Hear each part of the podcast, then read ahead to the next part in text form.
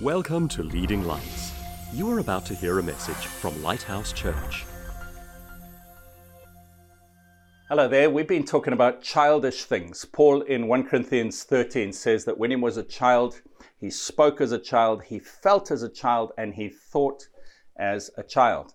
But when he became a man, he put away childish things. So we've looked at various childish things that we can and should put away as mature Christians. And today I want to look at this last lesson, which is focusing on a passage in 1 John chapter 2 where it talks about relationships and who we are with and who we are against.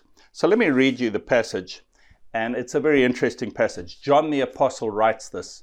Now, John was a very tempestuous, emotional young man. He was called the son of thunder when he was a young man, but over his life he mellowed and he became a very loving, uh.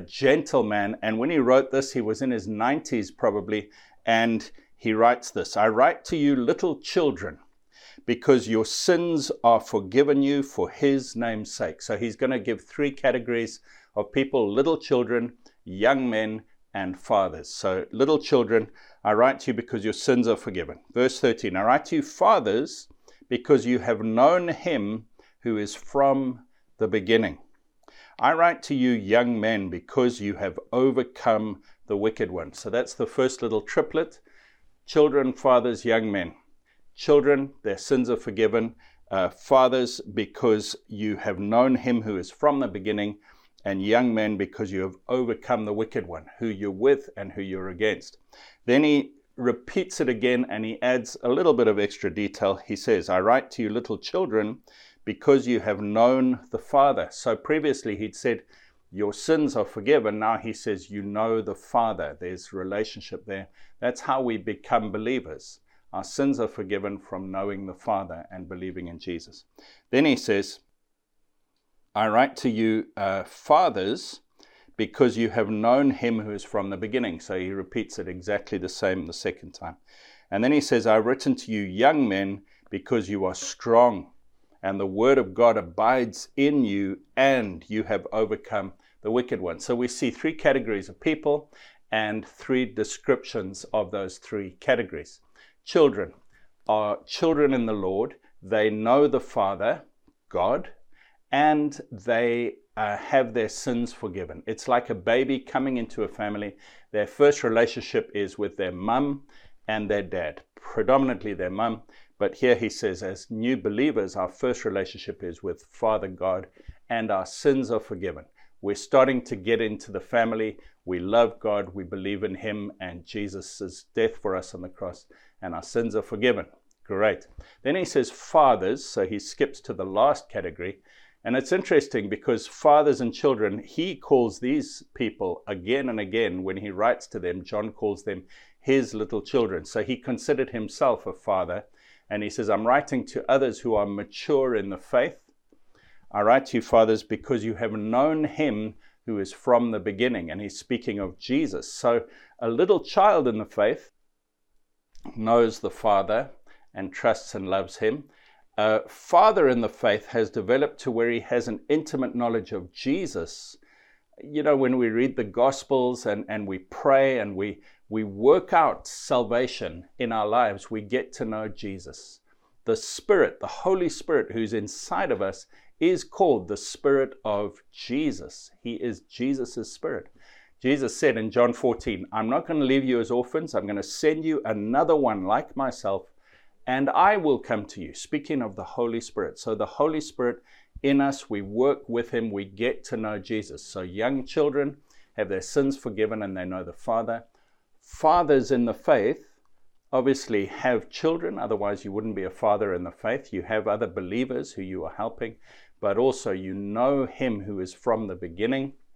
And then he says, Young men. The first time he says, I write to you, young men, because you have overcome the wicked one. The second time he says, Because you are strong and the word of God abides in you and you have overcome the wicked one. So, my first point in this childish things final talk is that we need to know who we are linked with and we need to know who our enemy is. And you know, when people are little children, relationships are very important. Obviously, family is the first relationship mum and dad, perhaps brothers and sisters. And then when they start going to preschool and interacting with other little children, it's all about are you my friend? Are you in my little group of friends? Can I come to your party? Will you come to my party? It's about relationships. But then also, children are working out how do I deal with difficult people and who are my enemies? And you might say to me, children don't have enemies, but in reality, children are working out who is my enemy? Who should I be against? And children are very fickle.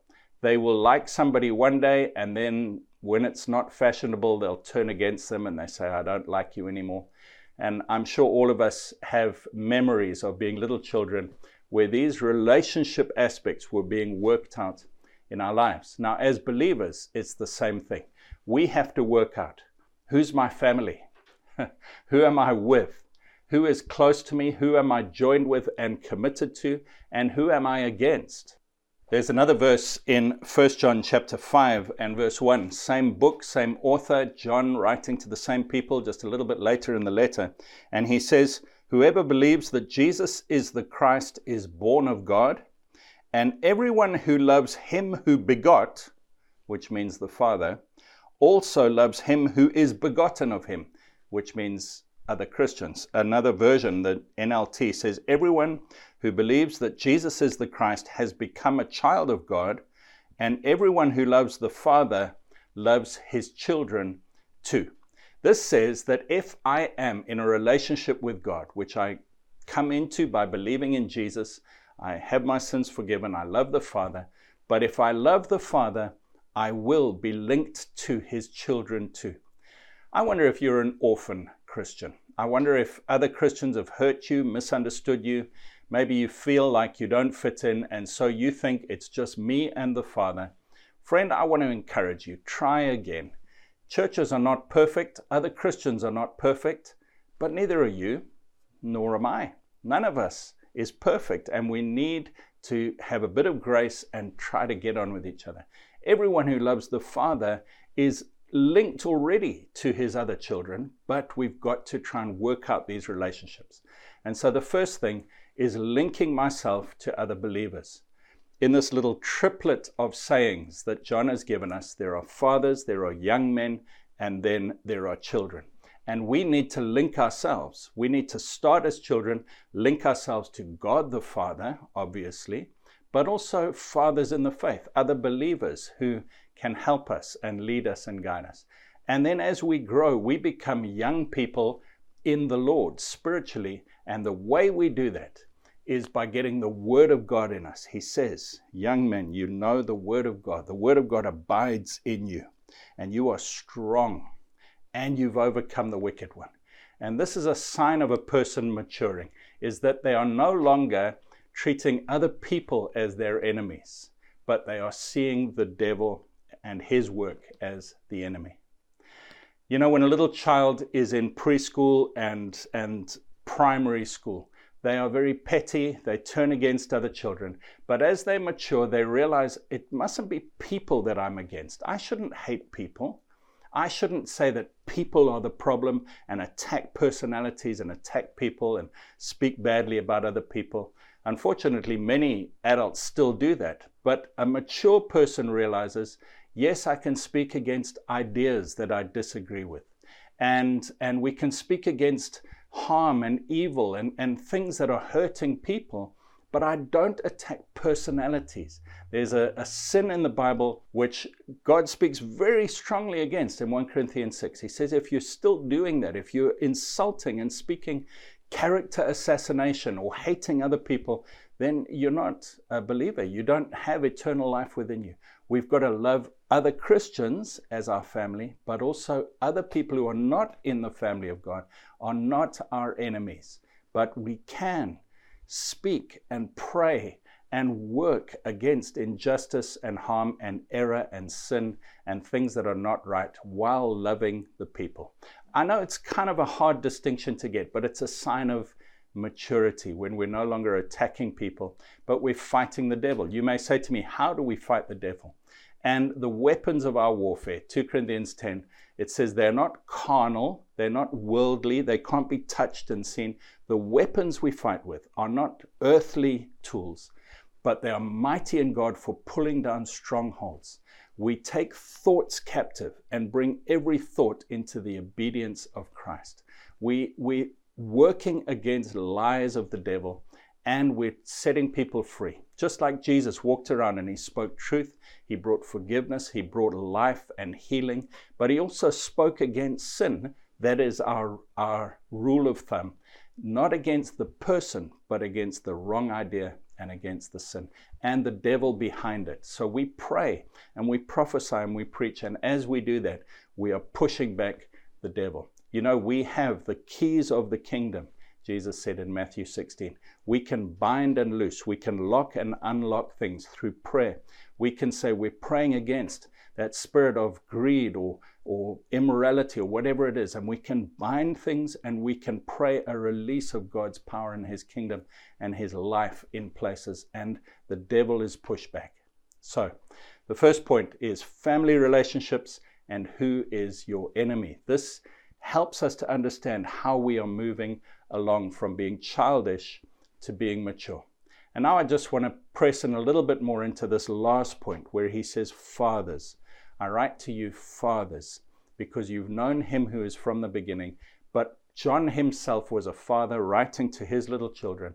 And I want to just encourage you, Christian, have you moved on from just being someone who is a spectator, maybe sitting back, waiting for others to minister to you? Have you moved on to the place where you are now trying to minister to others and develop others and bring others along?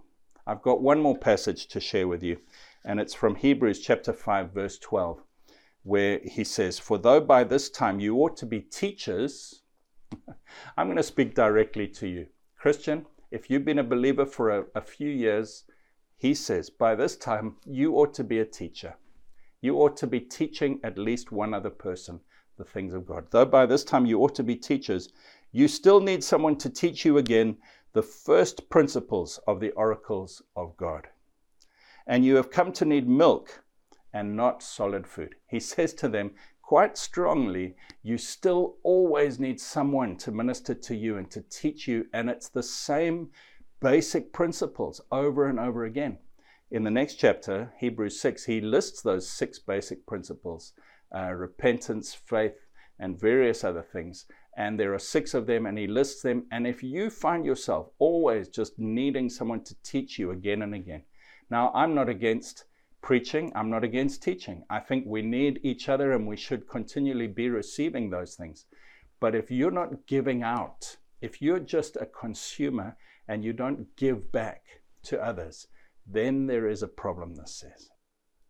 He says you need milk and not solid food. And then he gives us a bit of a description of this. He says, For everyone who partakes only of milk is unskilled in the word of righteousness, for he is a babe. But solid food belongs to those who are of full age, that is, who by reason of use have their senses exercised to discern both good and evil. He says some of us have eaten the Word of God brought to us by others, and we have digested it, and by reason of use, it has worked itself out so that it is having an effect in our lives.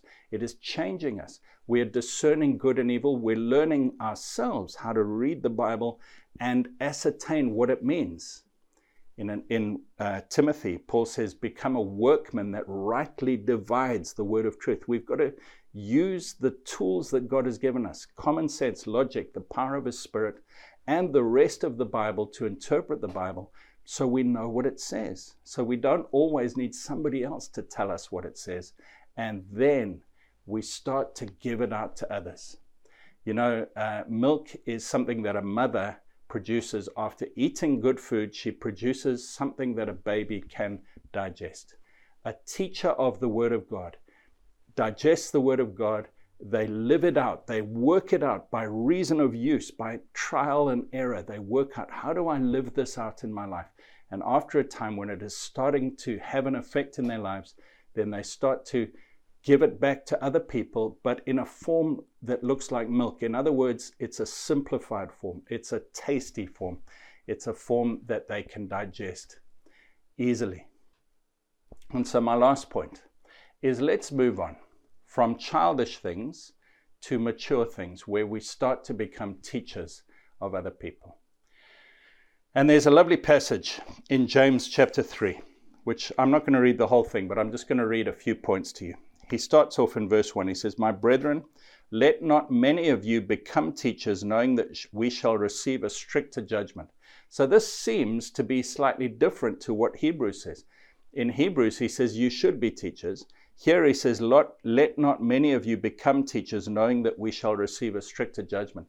What he's saying is, Be aware that this is a high calling. Not avoid it, but go into it with your eyes open and realizing how important and, and bigger thing it is to teach God's word to other people. There will be a stricter judgment. God will look to us and say, Did you represent my word correctly? Did you speak with truth, with integrity, with honesty?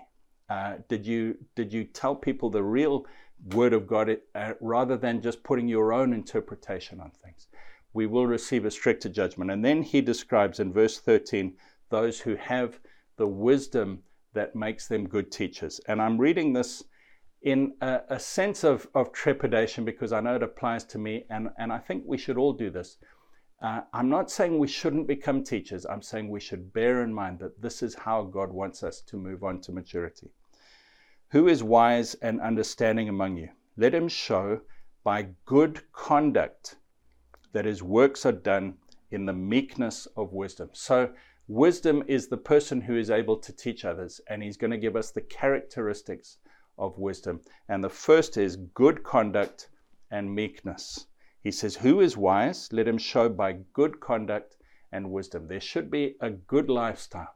If I'm living a profligate lifestyle where I'm completely out of control, I probably haven't absorbed the word of God by trial and error, by reason of use to discern good from evil and the, the word of righteousness. And I probably shouldn't be teaching others. But there's good conduct, and then there's a meekness, there is a humility. There's not a, a thing of boasting or putting ourselves forward or saying it's our ideas, it's God's idea. But then he goes on to say something we should be aware of. He says, But if you have bitter envy and self seeking in your hearts, do not boast and lie against the truth. This wisdom does not descend from above, but is earthly, sensual, demonic. For where envy and self seeking exist, confusion and every evil thing is there. So he says, This wisdom, if you have bitter envy and self seeking, it's actually not from God. It's an earthly, sensual, demonic thing that's not good. But he says it seems like wisdom. He says this wisdom is not from above. What is he talking about? You know, when a person says, I'm going to show you why I know better than all the other Christians, or why that Christian is so bad and so wrong, and all of their talk is attacking other Christians instead of attacking the enemy, the lies of the devil, and instead of showing meekness and love. If they're just attacking other Christians to make themselves seem the clever one, or the right one, or the more righteous one, he says, Be careful of that because there may be bitter envy and self seeking where they, they're jealous of others and they're fighting. Let me put it this way to you they're fighting other Christians instead of fighting the, the devil. They're trying to get other Christians to, to say, Yes, you're right, instead of trying to get non believers to say, I love Jesus. And we need to get our focus on who is the real enemy. And he says, Where there's bitter envy and self seeking or or ambition in our hearts. The, the root behind these words is like politics, where a person is trying to gain followers uh, and popularity to be voted into a position. He says that's not of God. But then he goes on to say, verse 17, but the wisdom that is from above is pure, peaceable. In other words, not trying to have a fight, trying to bring peace, gentle, not angry and, and frothing at the mouth, willing to yield, willing to submit to legitimate authorities, full of mercy. Does grace come out of them? And good fruits without partiality, in other words, fair in their judgments, without hypocrisy. In other words, if they say it, they do it.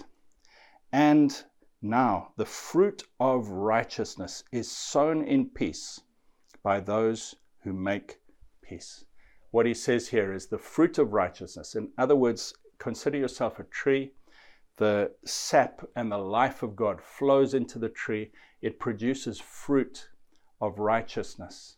You know, the fruit of the Spirit in Galatians chapter 5 love, joy, peace, patience, kindness, goodness, gentleness, faithfulness, self control. The fruit of righteousness has come, and then it says it is sown in peace. It is sown. This every fruit has seeds in it, and that fruit is sown through teaching.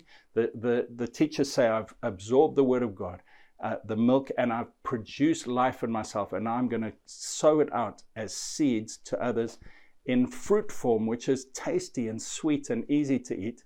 And I'm going to give it to you, the fruit of righteousness in my life.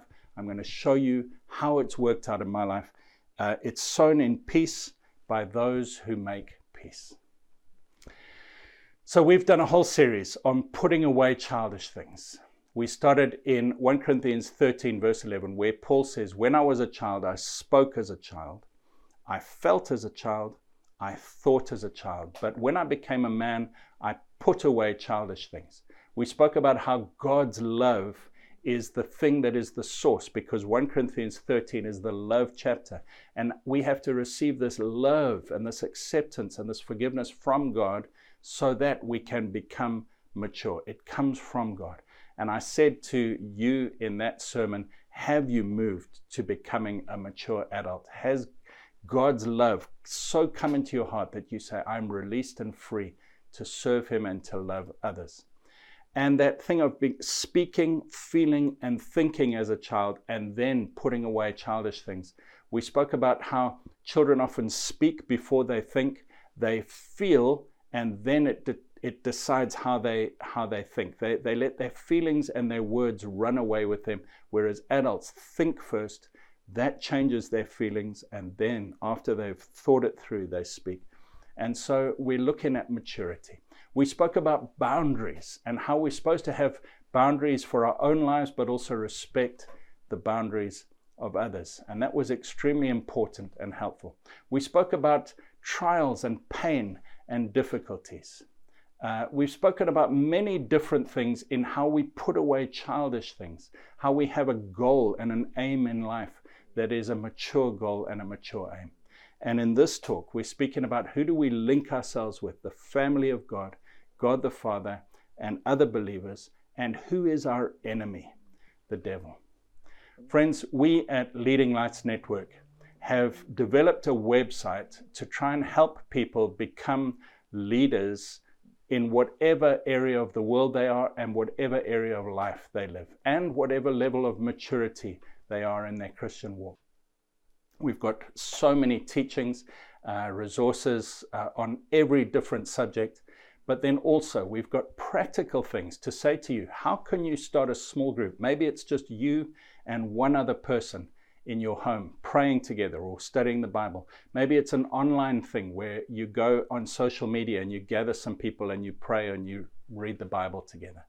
Maybe it's starting an alpha course or some other type of course. Uh, we've got resources and Bible study notes and materials, some of them using the YouVersion Bible, which many people have on their phones nowadays. Uh, some of them are printed materials. Then we've also got people who have started ministries who would love to help you and pray for you and answer any questions that you might have. Now, we've had people uh, from all walks of life there, there are little old ladies who thought that their life was behind them and they've been inspired to start something at the age of 80 and invite a few people to their home. There are some people who live in little villages and they're quite shut in and they can't get out to churches and they've invited a few people around and they've started having fellowship in their homes. There are some people who are in existing churches and these resources have just helped them and augmented what they were doing for the Lord. But I want to say to you, friend, believer, Christian, don't just sit on your hands. Don't just stay as a child. God wants us to grow, He wants us to mature. Jesus has given us a great commission to take his love and his light to the whole world and to every type of person. And it's going to need all of us, every Christian, all believers, taking the whole message of God to the whole world with the power of God. Lord Jesus, I pray for my friend who's watching me right now. I pray that you would help all of us to mature, to grow, to move from child to young person to adult in the Lord, and to disciple other people and to have an effect in the place that we live. Lord, I pray your empowerment. And I pray for anyone who's feeling guilty and who's feeling that they've blown it, that right now, Lord, as they just turn that over to you and confess, that your mercy and your forgiveness floods in, that you fill them with your peace, with your love, with your power right now. In Jesus' name. Amen. God bless you. Thanks for listening. Please visit leadinglightsnetwork.com and subscribe to our podcast on Apple Podcasts. Please consider supporting this ministry by making a donation on the giving page at leadinglightsnetwork.com or lighthousejersey.com.